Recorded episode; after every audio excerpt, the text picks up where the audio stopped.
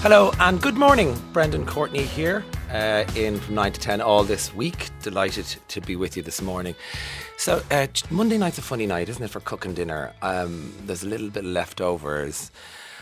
We didn't do any shopping at the weekend. It was a busy weekend. I was just too lazy to go to the shops. So I invented a word. Now, we have heard of mammy dinners and the TikTok craze of girl dinner, um, which I've been told all about, but mine is called a cobbledy dinner cobbled together dinner. And it's actually, I would have been a terrible man for just throwing vegetables out. You know, they've been the fridge, go and buy more.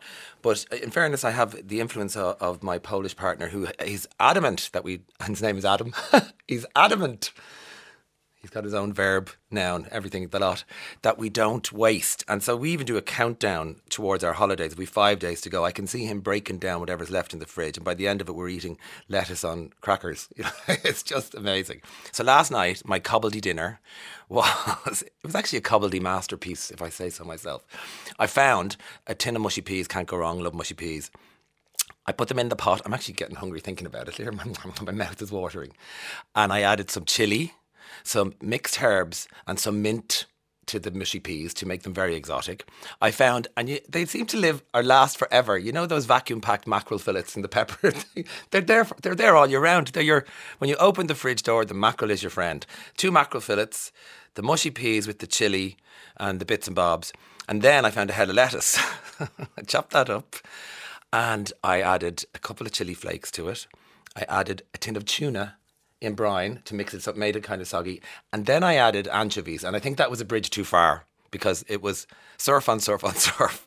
And Adam was eating the salad and he's like, What's that? And the silvery things. I said, Anchovies. He's like, Anchovies and tuna. How, oh, wow, okay.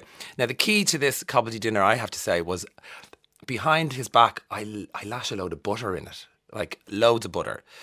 Um, and we both ate it in a, really satisfied, I have to say really delicious. And I kind of looked across the table at the end of dinner and I was like, did you uh, did you enjoy that? And he was like, it's absolutely delicious. I was like, it was, wasn't it? So, uh, cobbledy dinners.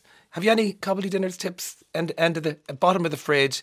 Can you magic something up? Text text five one five five one. Brendan, I often produce a dinner called "What's in the Fridge." Mary and Cork, you're right on it, Mary. That's it. Well done. Now. There seems to be a general theme of rejuvenation on today's show, rebirth, one might say. So, this story caught my eye. White tailed eagles going strong in, in Ireland as Cork, Cork pairs spread their wings. So, the majestic airborne white tailed eagle play an important role in the ecosystem. And while they were once native to Ireland, they were hunted to extinction by the 19th century. So, they've been reintroduced into the wild. A total of 24 new white-tailed eagle chicks have been released around the country as the population of the once extinct bird continues to grow. Isn't that fabulous? With the week's editions, 171 eagles have now been released through the National Parks and Wildlife Services, the NWPS programme, since its inception in 2007. And we, we were just sort of commenting upstairs. Uh, I've definitely noticed if we're driving, you know, through the countryside, more sort of hovering birds above us. Oh, so many opportunities for inappropriate jokes there. But so many, you know, hovering eagles above the site. I've, I've, definitely noticed them, and it's a really welcome sight. And apparently, they're very, very, very important to the ecosystem. And we'll have a guest uh, in a little while who'll be able to maybe tell us a bit more about that.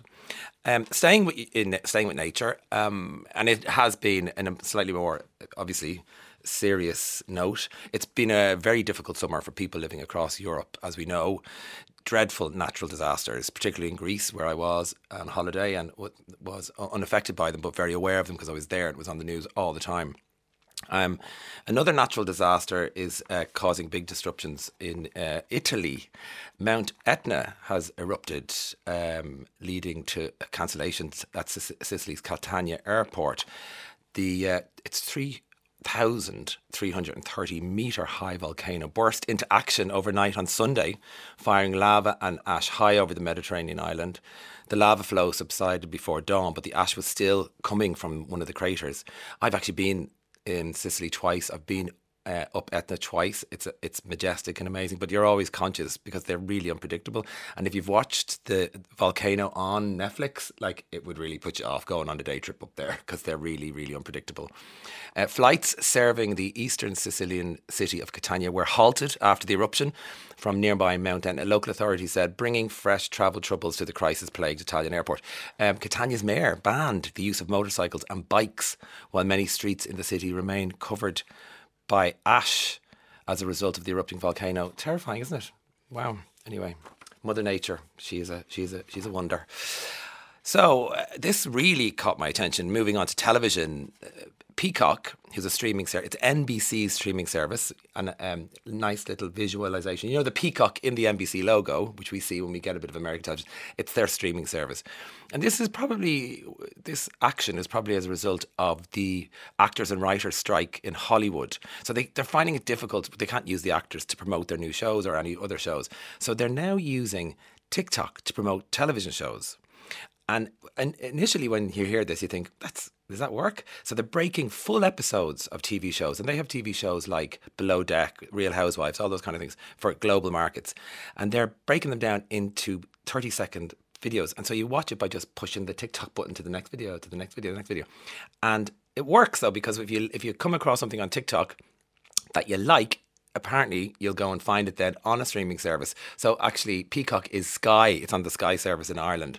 So if you see anything you like on TikTok, it, it just sounds really counterintuitive to break up a TV show into 30 second clips and just watch it like that, doesn't it? Where you just kind of sit back and enjoy it. But anyway, interesting. TikTok is not going away fast anyway, and it's just getting bigger and bigger and bigger. Over to the, uh, meanwhile, some nice news from the music industry. Uh, this is a lovely story, actually. Hans Zimmer has bought the BBC Maida Vale studios. So Hans Zimmer is um, a world renowned uh, composer who made loads of scores for movies. He's made over 150 scores for films.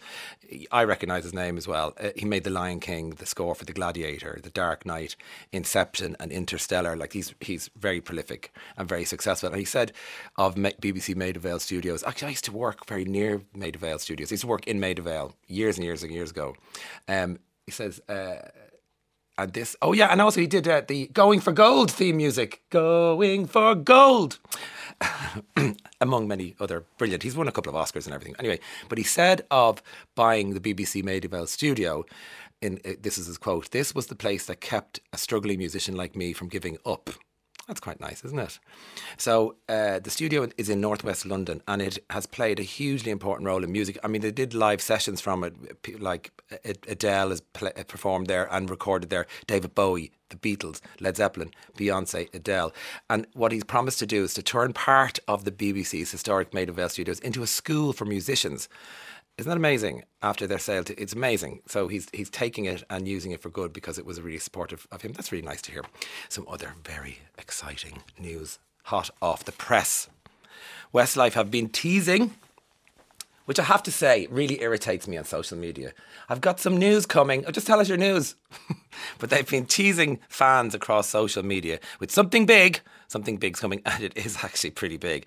They've announced their North American and Canada tour the dates for March 2024. They'll be hitting Westlife are going to Toronto, Boston, New York, and Chicago for the first time. They wrote.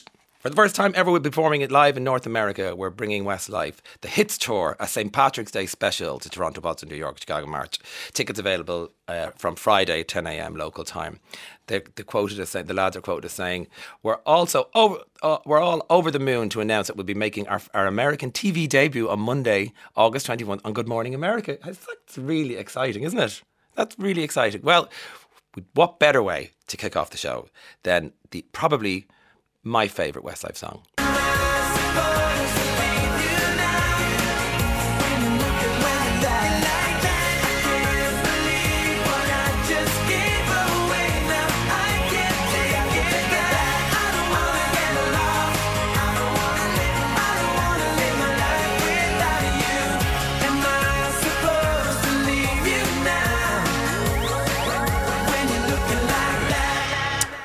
Lovely text in here, Brendan. That's also my favourite Westlife song and my karaoke song. That is a good karaoke song. Thank you for the tip. Thanks for playing on my birthday. Oh, happy birthday, whoever you are. You didn't tell us your name. Happy birthday, happy birthday. Lots of cobbledy dinners, lots of cobbledy dinner suggestions. Last night's dinner, leftover boiled spuds, I'm with you, sliced mmm, and fried in a pan with pine nuts. Now you're just showing off. Added sun dried tomatoes, fresh tomatoes topped with beans, heated. Added Worcestershire, I know how to say Worcestershire sauce, Worcestershire sauce, served with grated cheese. Delish from D. Oh, D, D, that sounds delicious. Wow, Brendan, my, your dinner sounds like one of those iron stomach competition meals. True, true.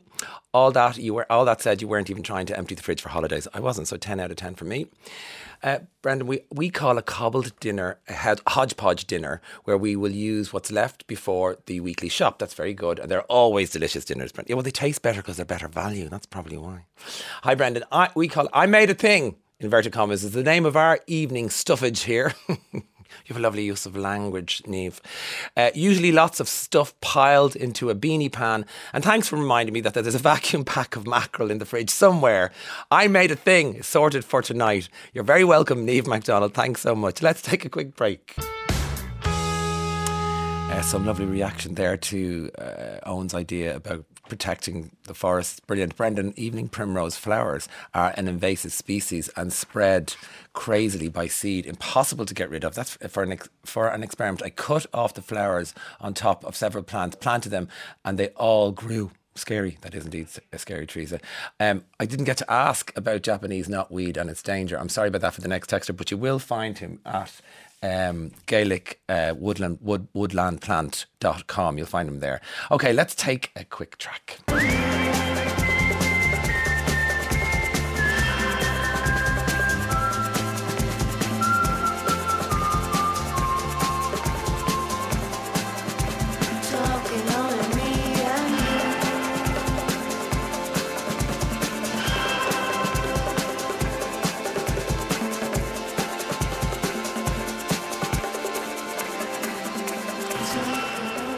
Peter, Bjorn, and John with Young Folks. I never knew who sang that song until right now.